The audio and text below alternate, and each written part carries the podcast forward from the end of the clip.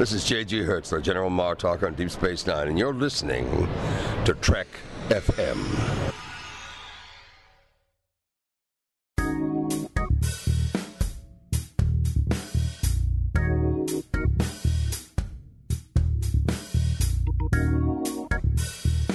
Hello and welcome to Season 7, Episode 23 of Commentary Trek Stars, a show which deals with the work of Star Trek creators outside of Star Trek. I'm Mike, I'm John.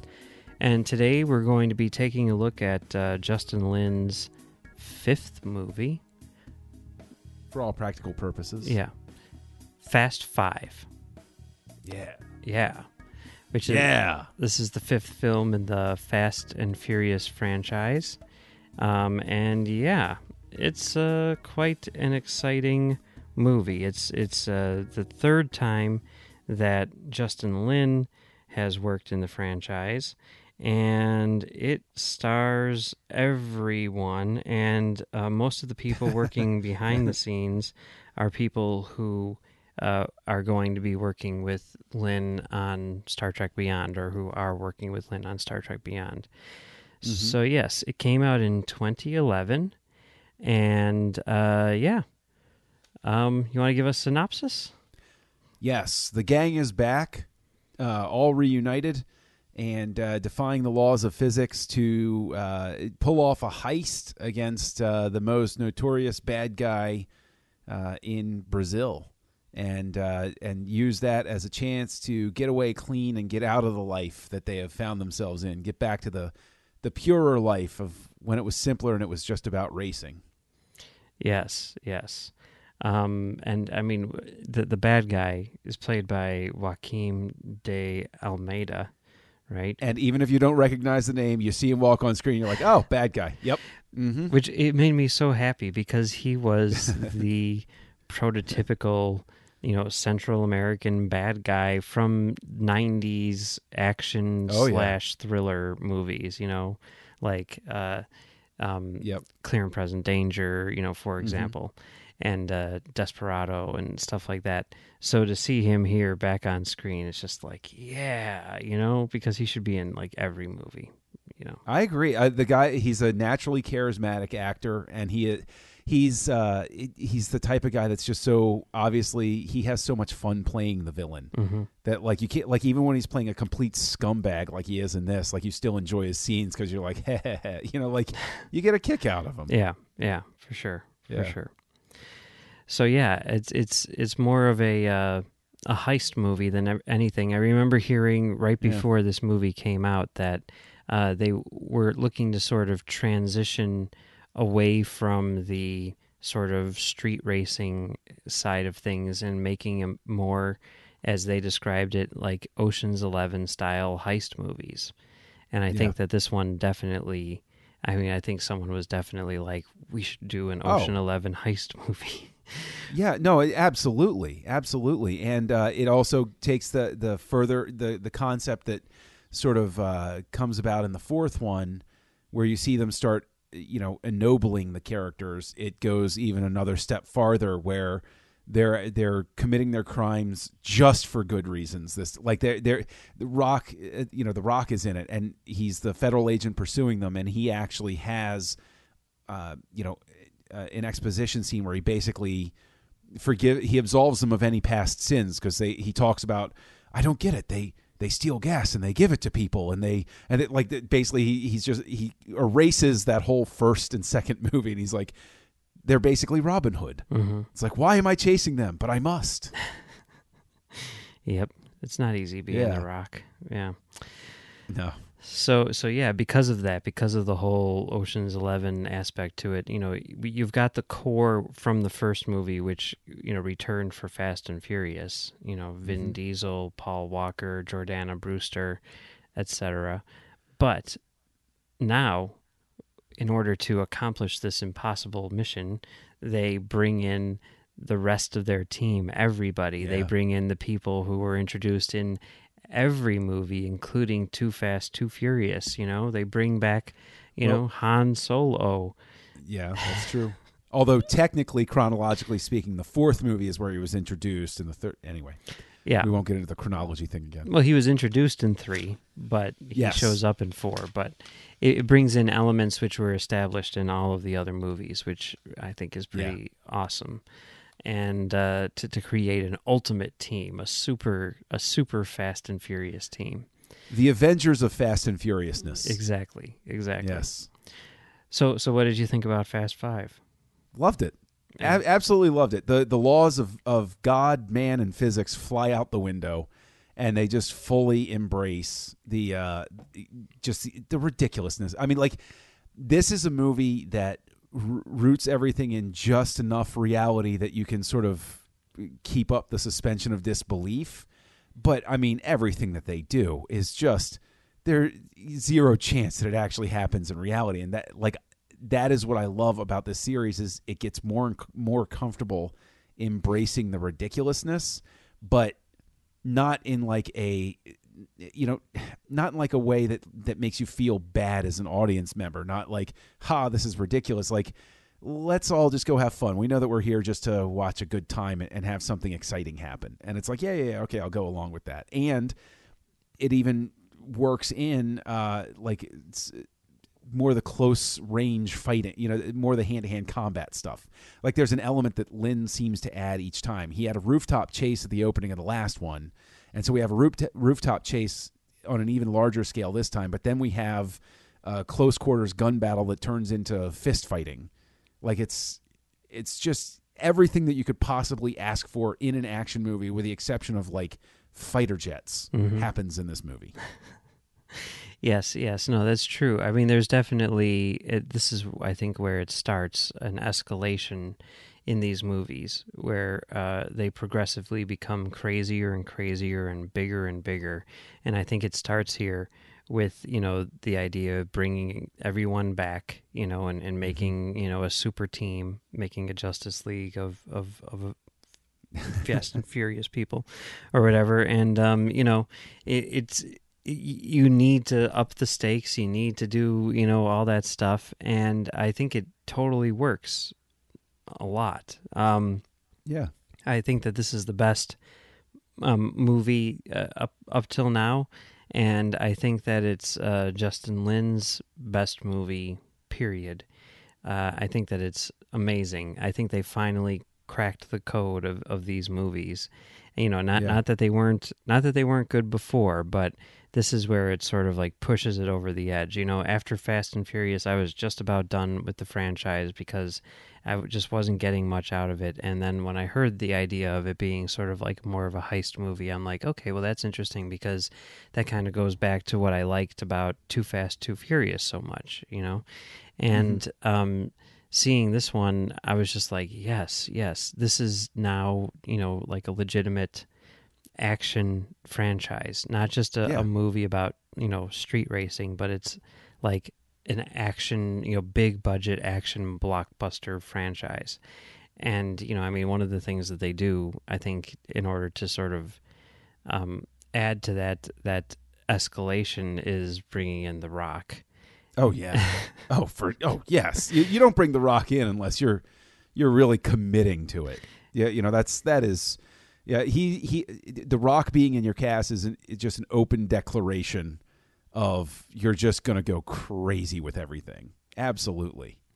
and the fact that you know they they were bringing everyone back i mean that's big enough as it is. You know not that any of those people were super huge names. It wasn't as big of a deal as when you know they brought vin diesel and paul walker back for fast and furious but still you know it's just the idea that they have everyone. They've got tyrese they've got um, you know, Ludacris and, and all that stuff, and and and uh, you know Gal Gadot, even you know everyone, and Sung Kang.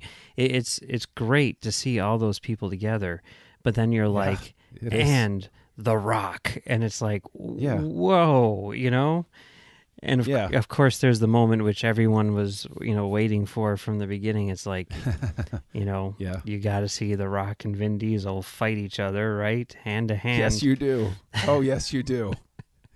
Windows and walls and doors and tables and floors and wrenches and oh my goodness, it's so much fun. Yes, lots and lots of muscles and everything like that. You know, people just Yeah, and, uh, yeah. That that's important to note too. Is The Rock naturally i he appears in his natural state, which is glistening and flexing in every single scene. And- like he is, he, like he, he's almost like I almost want to give him hypertension medicine because it's like okay, okay, calm, just calm down just a little.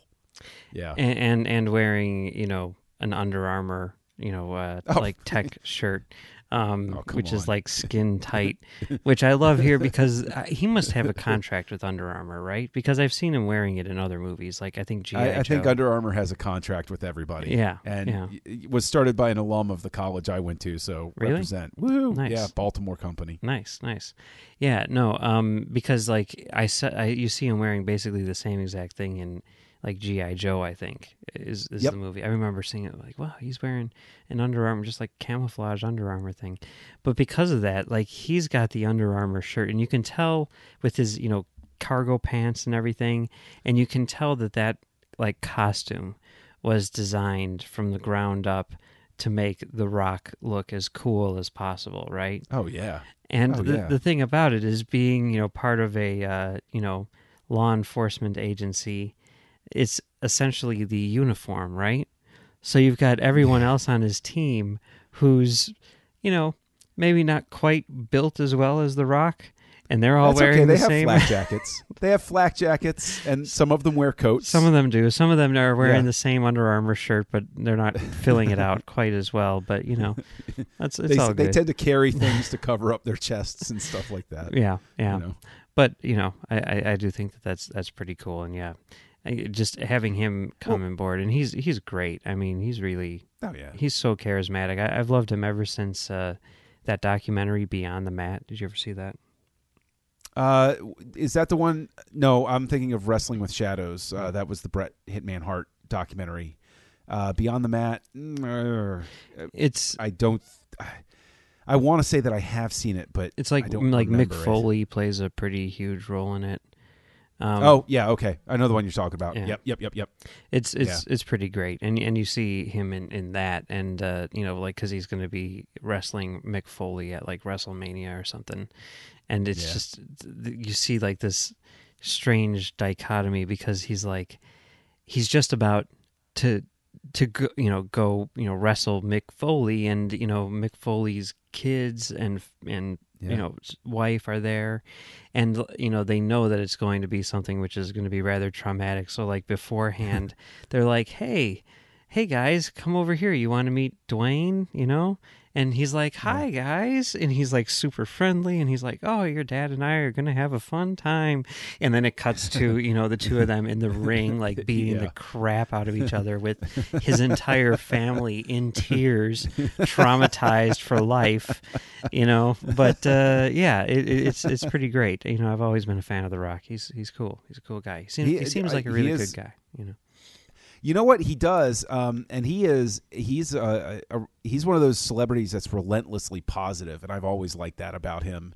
Is that he does like you don't read about him doing. You know what? I, uh, this will seem like a, re, a a weird comparison, but he's uh, for me he's like Andrew WK, where it's like he's always he's always all about no matter what. You know, I'm going to encourage people to keep plugging along and be their best. So yeah, all that just to say, I, I agree with you. But the thing is, we're sitting here, we're, we're talking about the Rock, and what I definitely want to, um, uh, like acknowledge is, you, you're right. They bring back everybody, and they have this name villain, and they have the Rock come on board. But never at any point do I feel like any of these characters gets short shrift mm-hmm.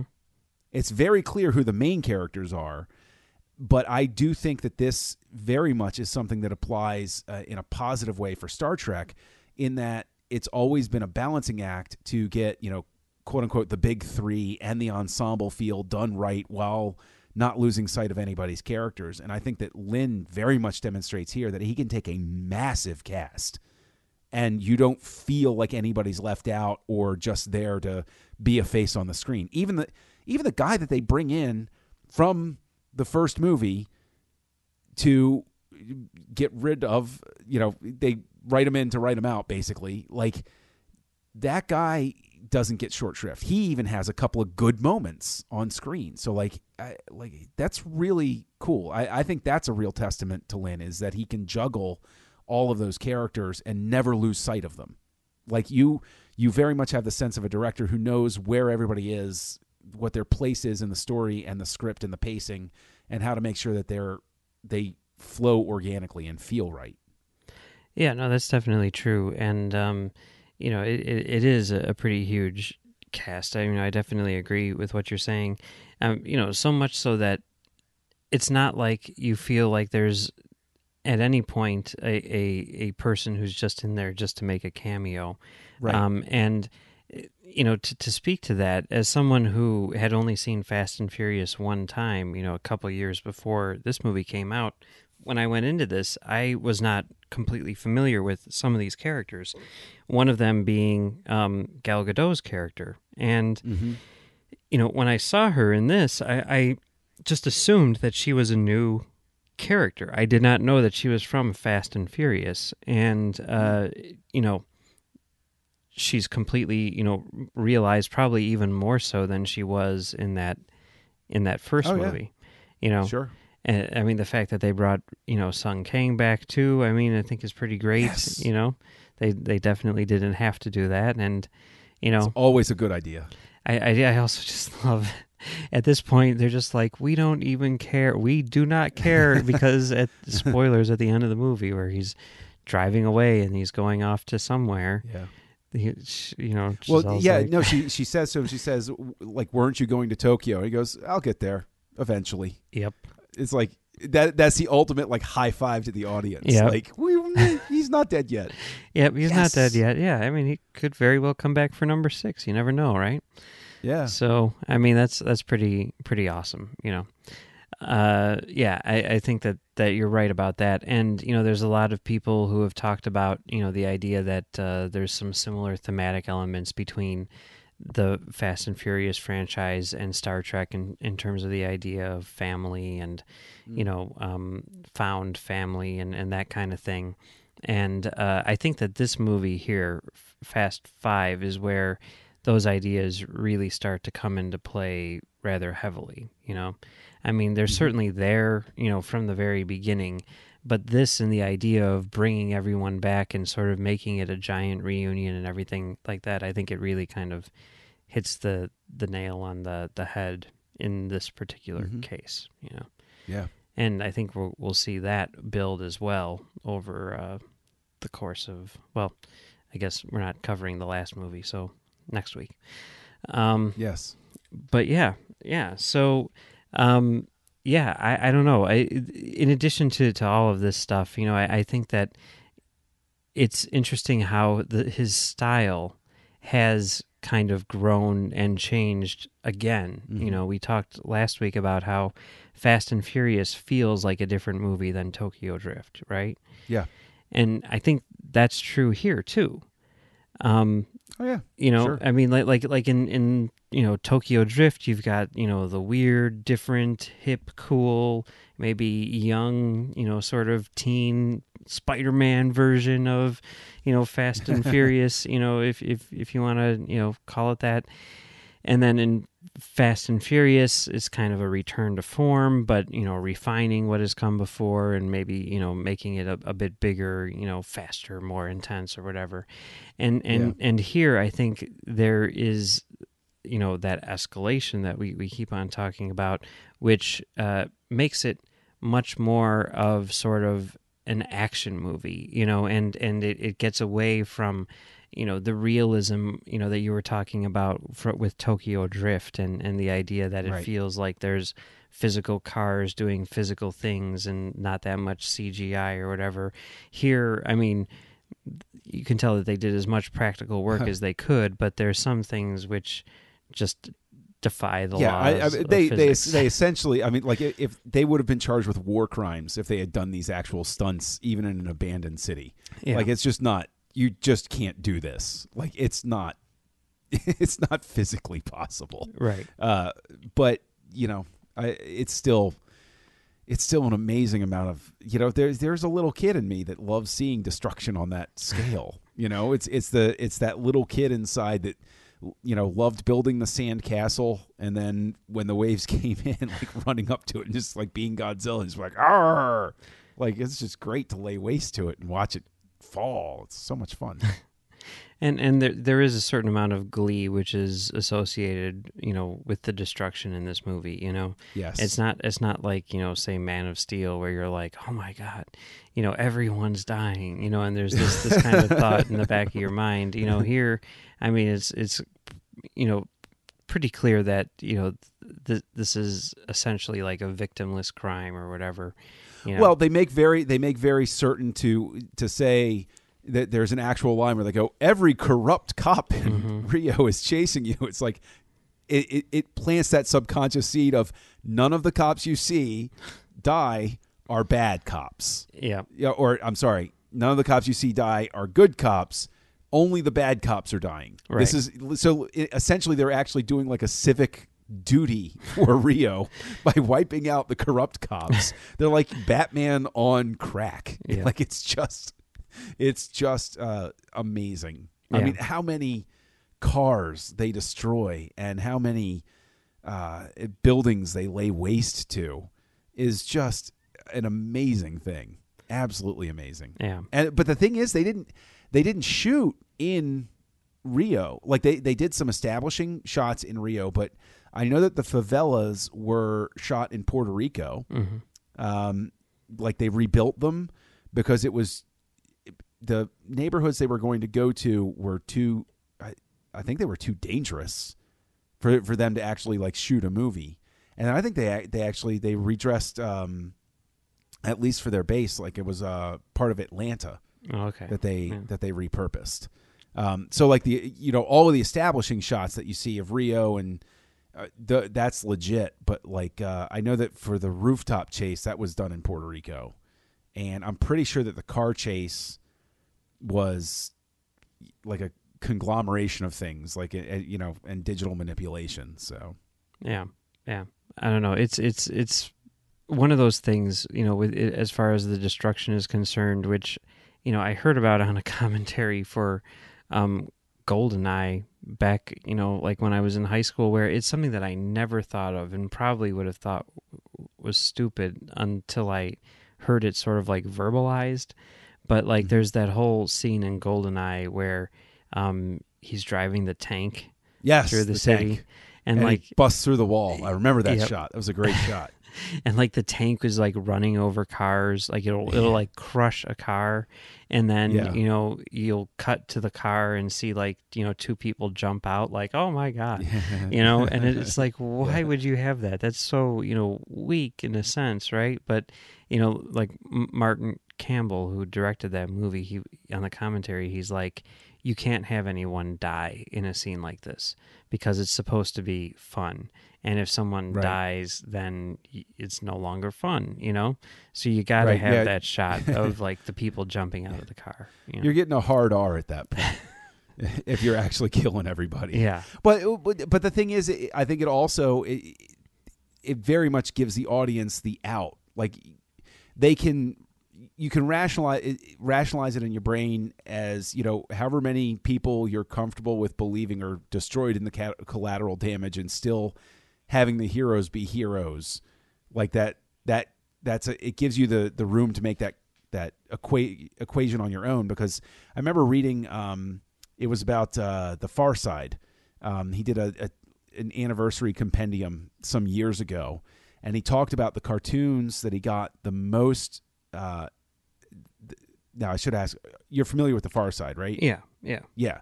Um, well, like the the car the cartoons that he drew that he got in the most trouble for were ones like he showed this one of uh, it, it was a, a woman calling her dog, and you saw from inside the house, and the dog's running for the dog door, and she had nailed the dog door shut. And he said that what he figured out with the letters that he got was you have to give the audience an out. They have to be able to tell them, like, nobody can look at that picture and think the dog got out of this okay. mm-hmm. He goes, you have to give people the out. And I think that, uh, you know, in Goldeneye, but also in this, Lin makes sure to show people running out of the way, getting out of the buildings, not being hurt. And that gives the audience the out to, you know, like allow the destruction without thinking upon the horror of it. Mm-hmm. So, yeah yeah no that makes sense that makes sense yeah. Yeah. Um. So there there were a number of uh, uh, Star Trek collaborators on this movie, future Star Trek collaborators. It's kind of the uh, the typical list which we've we've become familiar with, uh, including well, I mean, in addition to Justin Lin, you've got uh, Stephen F. Windon back as the uh, director of photography. Uh, He's very good, I think. Um, Yeah. The editors, uh, well, Kelly Matsumoto is is back, um, joining Fred Raskin and Christian Wagner, who worked on the last movie, uh, but they're not working on Star Trek, but she is. Mm-hmm. And then, of course, you've got your uh, costume designer, Sanja Milkovic Hays, um, who's, you know, as we mentioned, did Insurrection and is doing Beyond as well. And the music is again by Brian Tyler, uh, who did Yeah. uh, Enterprise. So yeah, um, it, it- he really does have like a team now. You know, he worked Yes. with with these people before. He's working with them all again. I think it's kind of great. I always love when when filmmakers do that. And I mean, one of the interesting things, which well, we'll talk about that next week, I guess. Um, Okay. I was going to say one of the interesting things is like all of these people would return to work on Furious Seven, even though he wasn't there, which is interesting. Really? Yeah, it's the same cinematographer, same editors, same everything. I will be really interested to see how that plays then, because as I've as I've been telling you, I'm sold on this series. Mhm. I'm a huge fan of the series now, and uh, I mean, but the thing is, at this point, and I know that you know I, I've got another one with with Lin to go, but like it's it has become his series by this point. Yeah. you know, because like he, this is Justin Justin Lin's body of work basically. Yeah, So I'll be very interested to see if that team comes back to work. Well, I mean, not if, but since that team came back to work on Furious Seven, if how apparent it will be, because we we had that good question in the Babel conference um, about how how can you tell a director, yeah, yeah, you know, and it's like so. I think that that would be a great way for somebody to, if you're watching these movies, and I'll be I'll be right alongside with you, jump from six to seven and say, okay, well, we know that this same support team is there. Can I tell that a different director is in the chair? yeah. And I mean, I'll be interesting. I'll be interested to hear what you have to say about it, um, because one of the things that, that I, I've thought of and I think of in relation to, to this franchise and everything is something which um, Kevin Smith has talked about on numerous occasions, but has brought up again um, in reference to the fact that he's directing an episode of The Flash. You know, Mhm. where he's like, these people, they do it on a weekly basis. You know, they they they all know their jobs much better than I do. And you know, I, I was worried about coming in and doing this because what am I going to tell them? You know, like Right. fanta- you did a fantastic job you know he's like because you know these people it's such a well-oiled machine you know he's like i could literally drop dead right before filming and they'd be like oh that's too bad anyway so uh, let's go shoot this scene you know and you know i, I don't know it, it'd be interesting to see what you think about uh, about that in relation to furious 7 because Yeah, I, I think I think it'll be uh, my first real test as your Padawan, if you will, to see if I, I have picked up the knowledge necessary to be able to tell these things. Yeah, I'm not. Well, I mean, I'm. I mean, I guess just putting it out there, I'm not sure that that I can, in relation to this. It's strange. Okay. I mean, same writer, you know, who did. He's done everything since two, you know, and everything like that. I. It's. I don't know. It's very interesting, but, hmm, hmm. We'll see. Cool. We'll see. Yeah. So, um, in terms of Star Trek collaborators, it's quite possible that there's one more person who was in this movie who's going to be in um, Star Trek Beyond, and that could possibly be Sung Kang. Um, Good. there was a for for First Contact Day, which you know, props to Justin Lin or whoever in in the movie camp who was like, you know what, let's reach out to the fans and say like, hey, we know that this is a, a day worth celebrating for. I mean, it is basically Star Trek's version of May the Fourth, right? Which don't get Mhm. me started on May the Fourth, No, okay? no, no. It's not. It's it's Star Wars fan. It's the version of May twenty fifth, But uh, no, see, you know what? First Contact Day, and this is speaking as somebody who has Star Wars that like every third blood platelet in my body looks like that logo. But May the Fourth drives me nuts. At least First Contact Day has some sort of like story continuity Mm-hmm. that is a true. Like that, that's a true fan thing. Yeah. It's not just a, a play on words. It's like, no, this is when it's established the first contact happened. It's a much cooler fan day or or whatever Yeah. you want to say. May the fourth. I'll still. I'm. I'm sure I've said No, this before. never, What? never, never. No, I no, made no. I, I'm sure. I'm, I'm sure. I'm sure. I've I've told this story numerous times before, but it bears repeating. Um, my friend, who is a huge Star Wars fan as well, uh, like the I think it was the first time they they did May the Fourth. You know, uh, he texts me and he's like, "Why?" Why is everyone saying today's Star Wars Day? You know, I thought Star Wars Yeah. came out on May 25th. What am I missing? And I'm like, no, get it? Like, May the 4th be with you? And he's like, oh, that's dumb.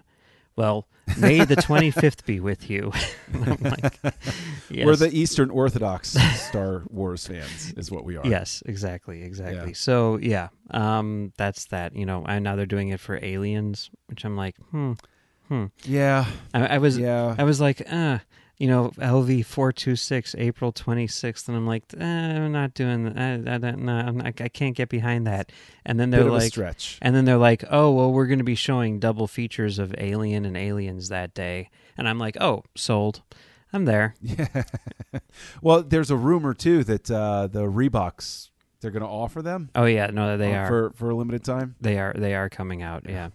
I kind of might need to buy some. I, you know, it, under normal circumstances, you know that I would, right? Because, yes, I do. but yes, I do. they just look so goofy. They, you know. They do. I just want to celebrate the fact that Reebok is actually still in existence because That means they, They- might they I might mean- release the the pumps from Star Trek Five. That's what you're thinking. Yeah, that would be pretty cool. I did. I'm wearing right now. I just got them. I, I, I they're on my feet as we speak. I finally found a, a pair of Air Trainer threes, and the, in a color scheme that I like. Then they're they're black and gray and white, which are White Sox colors. And the Air Trainer threes are the shoes which were modified into the boots for Michael Keaton's Batman costume in 1989. Yeah. So I finally have I know exactly what those look like. I can picture them in my eye, in my, mind's eye. Yep, nice. Yep. So I've I've got Batman's shoes now finally, but I don't think I don't think I can go with Ripley's. Although last year they did re-release her watch. I was really, Oh, really? I was really tempted to get that watch, but it was like 300 bucks and I'm like, eh, I don't think I can justify that. But, No, you know. no. If trust me, if I can't justify a hundred something dollar Han Solo jacket, you can't justify that. I am considering that belt though. Did you see that belt? His his Bespin belt? Oh, no, I didn't. It's only But, it's only 60 bucks, which to me, I mean, I I I've bought like two belts in the span of like the past 10 years. Uh, see, see, the thing is, what what keeps me uh, you know, financially stable is I've actually raised my oldest to uh, be my sanity check. Oh. We were actually we went to a book fair and they had like a they're you know they're it, it's like a kids book fair, but then they have like a little Star Wars stand. I'm like, oh, girls, come on over here, check this out. And they have like these you know car stickers and everything. And I'm like, I'm picking up this BB-8 sticker. I'm like, I don't know, I could put this on my car. And my oldest, who God bless her, I've, I've trained her right. She looks at me, she frowns a little bit. She goes, "You don't need that, Daddy." I was like, "Thank you, honey. You've been my sanity check." So I'll show her a picture of that belt, and she'll go, "You don't need that." It's a pretty cool looking belt, though I have to say. So I, I know it is. I know it's a pretty cool looking belt. But if they re-release uh, Luke's Bespin, ja- well, not his his uh, his Bespin fatigue jacket, um, that would be I that would be highly tempting for me. I- I- that's a styling jacket. I got one of those when I was in high school. I still have it Mm. hanging up in my thing. Yeah, I wore the hell out of that. But see, I like the belt because it's something which is like, I mean, this is my thing. You know, practical cosplay, everyday cosplay. Like I can wear Mhm. that Mhm. belt to work, right? Well, the best thing is I can tell you that I uh, dress like Vin Diesel every single day Yeah. because I always wear a tank top under my dress shirt. So when I, you know, Well, when, when when I come home and I, I sit down to dinner, you know, I can I can just have my tank top on and just talk about family. And So, And your family's like, you look just like Vin Diesel, right? oh, well, it depends on if they're happy with me that day. Yeah. yeah. Uh, that's cool. Anyway, uh, what were we talking about? Oh, yes, we were talking about how, yes, for first contact day, Yes.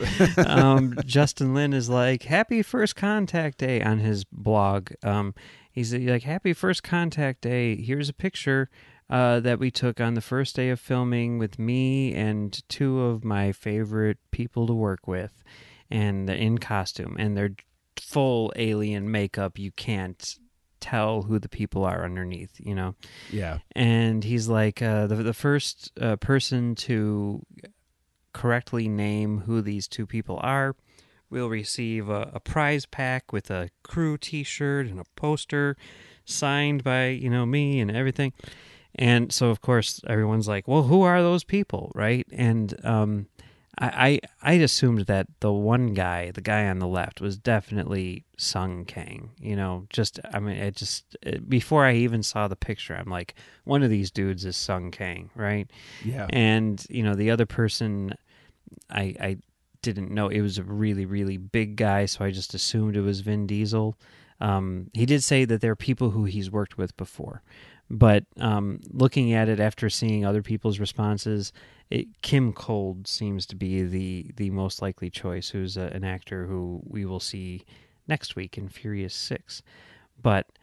I, I think I mean some people are saying Danny Pudi or uh, you know whoever I mean you know various people throwing out various names you know but I really do think it's Sung Kang it just makes sense it would make sense, especially because he said he said he said something about it being you know people he'd worked with before, and it's like uh, Sung Kang just makes.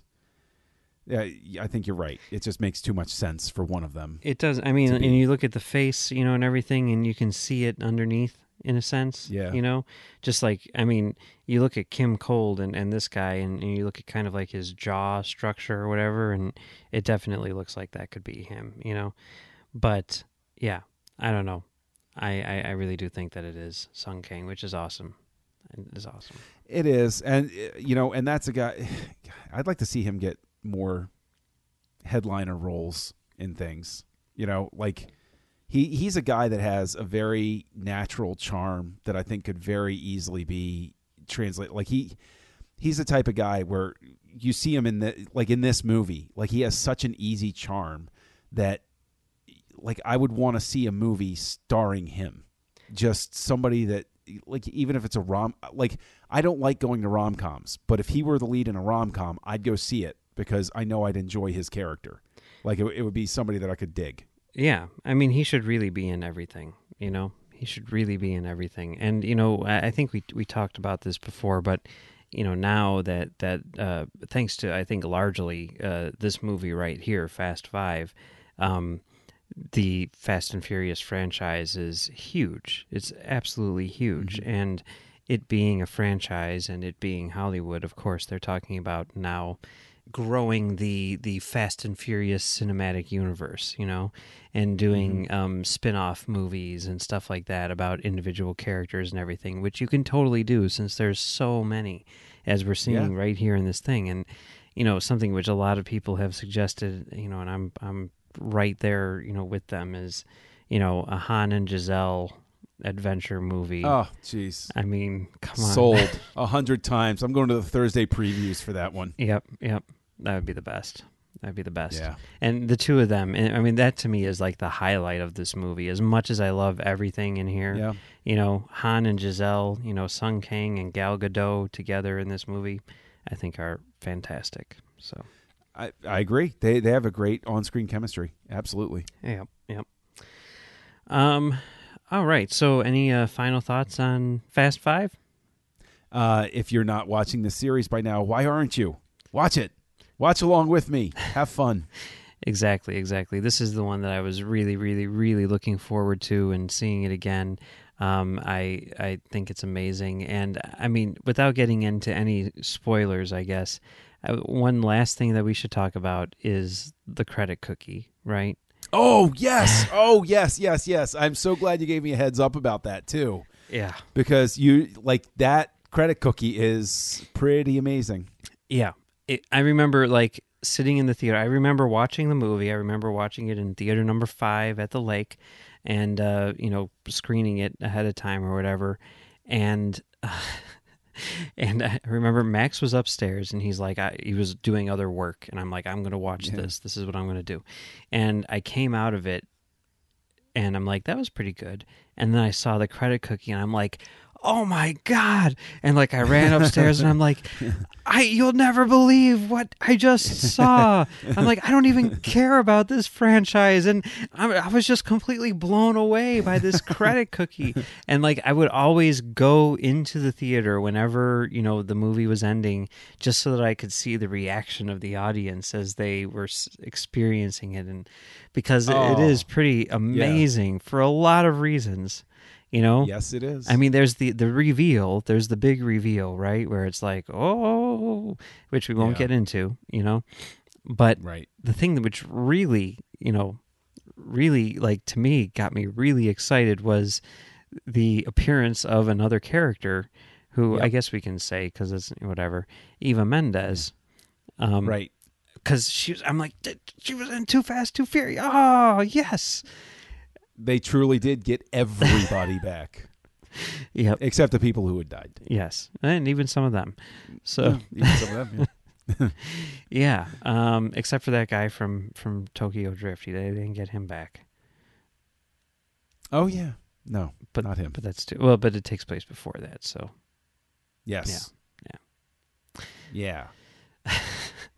But yeah, I don't know. I, I love that. Cre- that's one of my all time favorite credit cookies for sure of anything. Oh yeah. No, I actually I uh you know, I should have expected it, but um as as I've said, I watched I you know, I'm watching this on the bus ride home on my iPad and I'm sitting there and I'm giggling and like I'm just sitting there in my seat giggling and people, you know, occasionally casting a sidelong glance.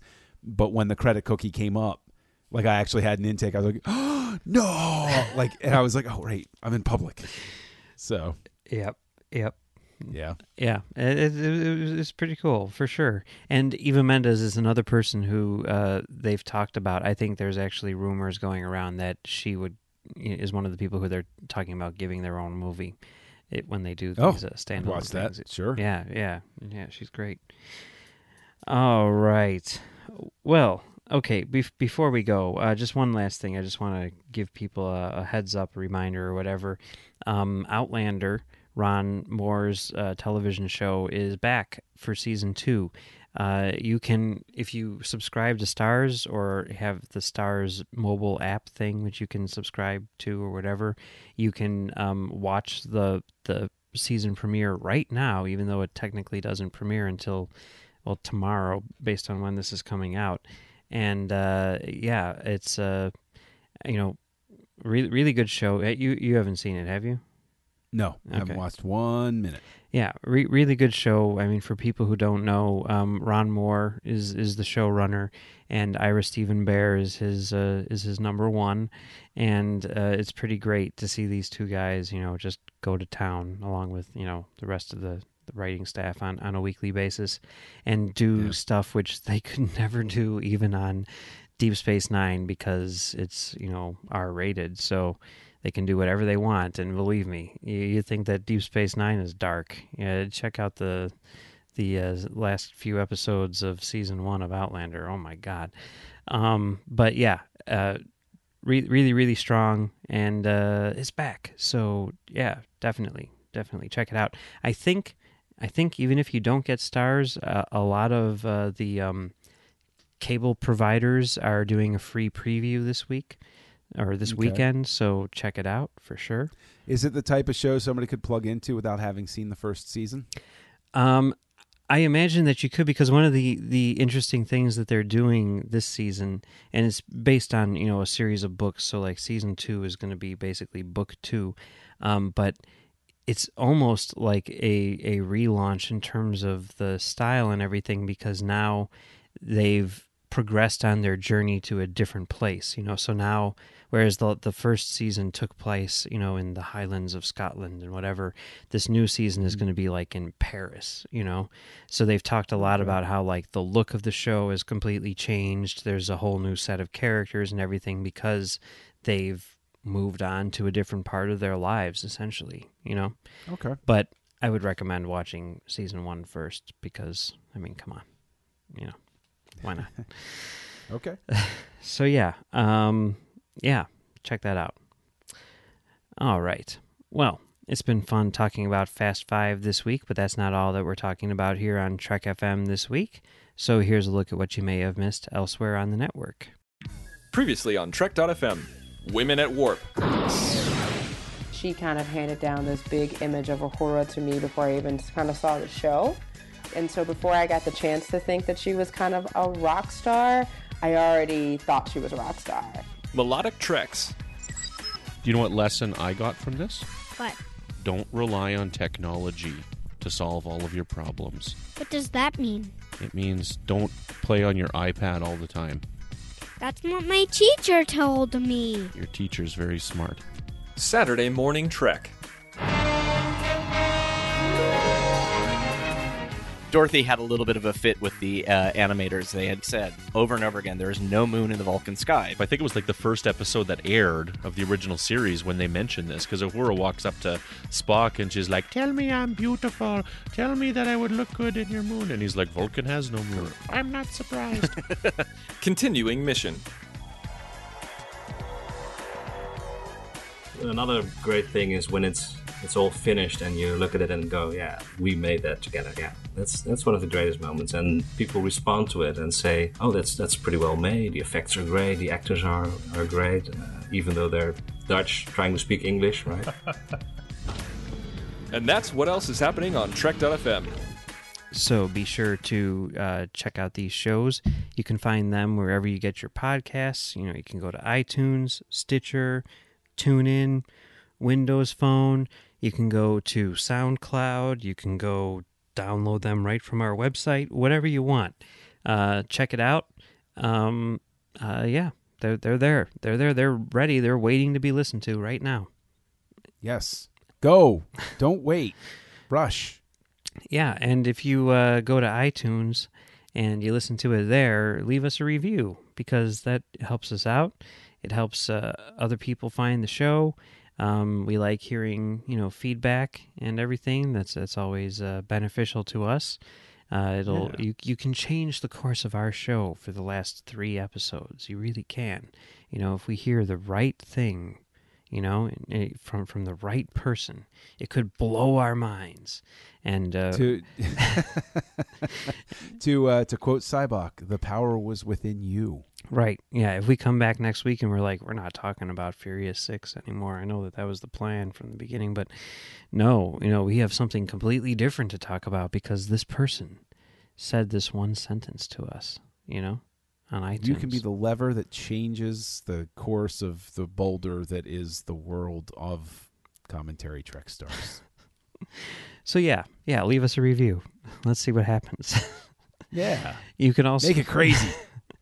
Um, other ways that you can get in touch with us would be on the Babel Conference, uh, which is our listener uh, forum on Facebook. Just go to facebook.com and type the Babel Conference. That's B A B E L into the search field, and you can find us right there. You can tell us what you think about Fast Five and who you think that person is in the uh, picture that Justin Lin posted, and what you think about Outlander and, and all that other stuff. Yeah. Yeah. Um, and you can find us uh, as a network on Twitter at Trek FM. Uh, Trek at you know Trek.fm is also on on Facebook and everything like that. And uh, yeah, where can people find you, John? Oh, I think by this point they've all figured out they can find me on Twitter at Kessel Junkie, uh, and you can also find me on another podcast called Words with Nerds that I co-host with my pal Craig. And you can find me on the podcast Aggressive Negotiations, which is a Star Wars focused podcast uh, that I co host with Trek FM's own Matthew Rushing. I'm surprised you haven't done an emergency uh, podcasting session to talk about the new trailer for Rogue One. Uh, emergency sessions are handled by the nerd party as a whole, but uh, we're we'll we'll we'll have a few things to say about it. I can uh, I, I can guarantee, and actually, I'll I'll go ahead and say that um, sneak preview. Uh, there will be a 602 Club topic which will incorporate discussions about the Rogue One trailer Nice. coming up. I, I don't really have anywhere to talk about it, so I'm just gonna say it's badass. I loved it so Uh, much. I'm just going to say you you, you want to you want to know what really warmed my heart. What uh, now the trailer as a whole is brilliant and wonderful. Do you know what the small attention to detail was that made me as a geek, uh, especially a Star Wars geek, go absolutely through the through the roof with joy? What's that? The Star Destroyers are bone white, Uh-huh. which the coloration of the Star Destroyers changed from Episode Four to Episode Five and as did the models. And I haven't done a side by side to see if the thickness is the same as the episode 4 Star Destroyer because they got thicker when you got to episode 5. But the fact that the coloration is bone white, which is what it should be in that era, that makes me very happy. That makes me look at it and go, that is a filmmaker that is a Star Wars fan like I am. It'll be interesting to see whether or not uh, Darth Vader's helmet will have a matte finish or a glossy finish. It will be interesting also to see if it's symmetrical because it was not symmetrical before episode 3. Yep, you're right. Um, but uh, I, you know, there's so much about that trailer that's that's really cool, and just you know, I mean, aside uh, from all wow. of it, you know, aside from all Yeah. of it, yeah, I think that this could very. I mean, just looking at that, you know, minute and a half or whatever it is, I think this could very well end up being the best looking Star Wars movie in history. I can tell you that I don't disagree with you. um, but I can also tell you that what's very interesting is this movie is, of course, a big exercise in fan service in a sense. Mm-hmm. and nothing illustrated that to me better than when I showed it to my daughters, who really loved episode seven. And um, when I showed it to them, both of them, uh, they saw it independently. Both of them sort of like crinkled their nose at one point, and especially the oldest went, "Wait a minute, where? Which one was Rey?" I go, "No, no, no, this isn't Rey, honey. This is before." She goes, "But where's Rey then?" And I'm like, "Well, Rey hasn't been born yet, honey." And she goes, "Oh, well, where's Finn?" And I go, "Finn's not around yet either." And like she, uh, her, her, her excitement level muted uh, very visibly at that point, where she was like, "Oh, okay." I think they got a hard sell getting the non-fans into the theater for this one. That may be, but then again, you know, after seeing this movie, I, I can, I mean, just looking at this thing, I can imagine like Felicity Jones will be the new. I mean, oh my god, Yeah. she she looks so awesome in this. You know, I'm I'm She just waiting. does- I'm I'm wait, waiting. I'm I'm seeing how long it's going to take RIPT Apparel to come out with a uh, I I Rebel T-shirt. You know, because I will totally buy that. this will be the first place I have absolutely no authority or anything. This is this podcast will be the first uh, the public time I ever um, uh, admit to my theory that the guy you see smirk at her and then you la- see later walking with her. I'm willing to lay odds that that's Poe Dameron's dad. you think He so? looks like he looks like Oscar Isaac a little bit, okay. and I'm maybe I'm going out on a limb, but I want to be on the record as soon as possible to say that's my theory. Doesn't everyone else think it's Biggs? No, that's not Biggs. There's no mustache. Okay, maybe I'm thinking of I'm t- thinking of Diego. Luna. And actually, Luna. actually, at this point, Biggs probably would have been. I mean, the thing is, I don't. the guy I don't who know I'm talking f- about the guy who looks just like Biggs, like Diego Luna, right? Oh no, no, no! I'm not talking about. No, the the guy I'm talking about didn't have a mustache. Okay. and he uh, right. he smirks at her at one point. I guess I'm No, but but the but the thing is, I'm not entirely certain if Biggs has left the Rand Ecliptic by this point in the timeline or not, because Biggs went to the academy and then he jumped ship. When he jumped ship from the Rand Ecliptic, this is the established. I, they may change this. I don't know, Yeah. but it's always been established that he was on the Rand Ecliptic, and then he he jumped off when he went back to talk to Luke on Tatooine. Uh, is where a lot of this was established. Of course, it never made it to the final film. So then there's always the debate about, well, is it is it you know canon or not? Radio drama is decidedly not canon though because they are walking all over it uh, on this one. yeah, yeah, yeah. Be interesting to see. I'm excited. I'm excited. Oh my god, it looks so Yeah. good. I mean, like this could be this could be better than episode seven. You know, I mean, it really could.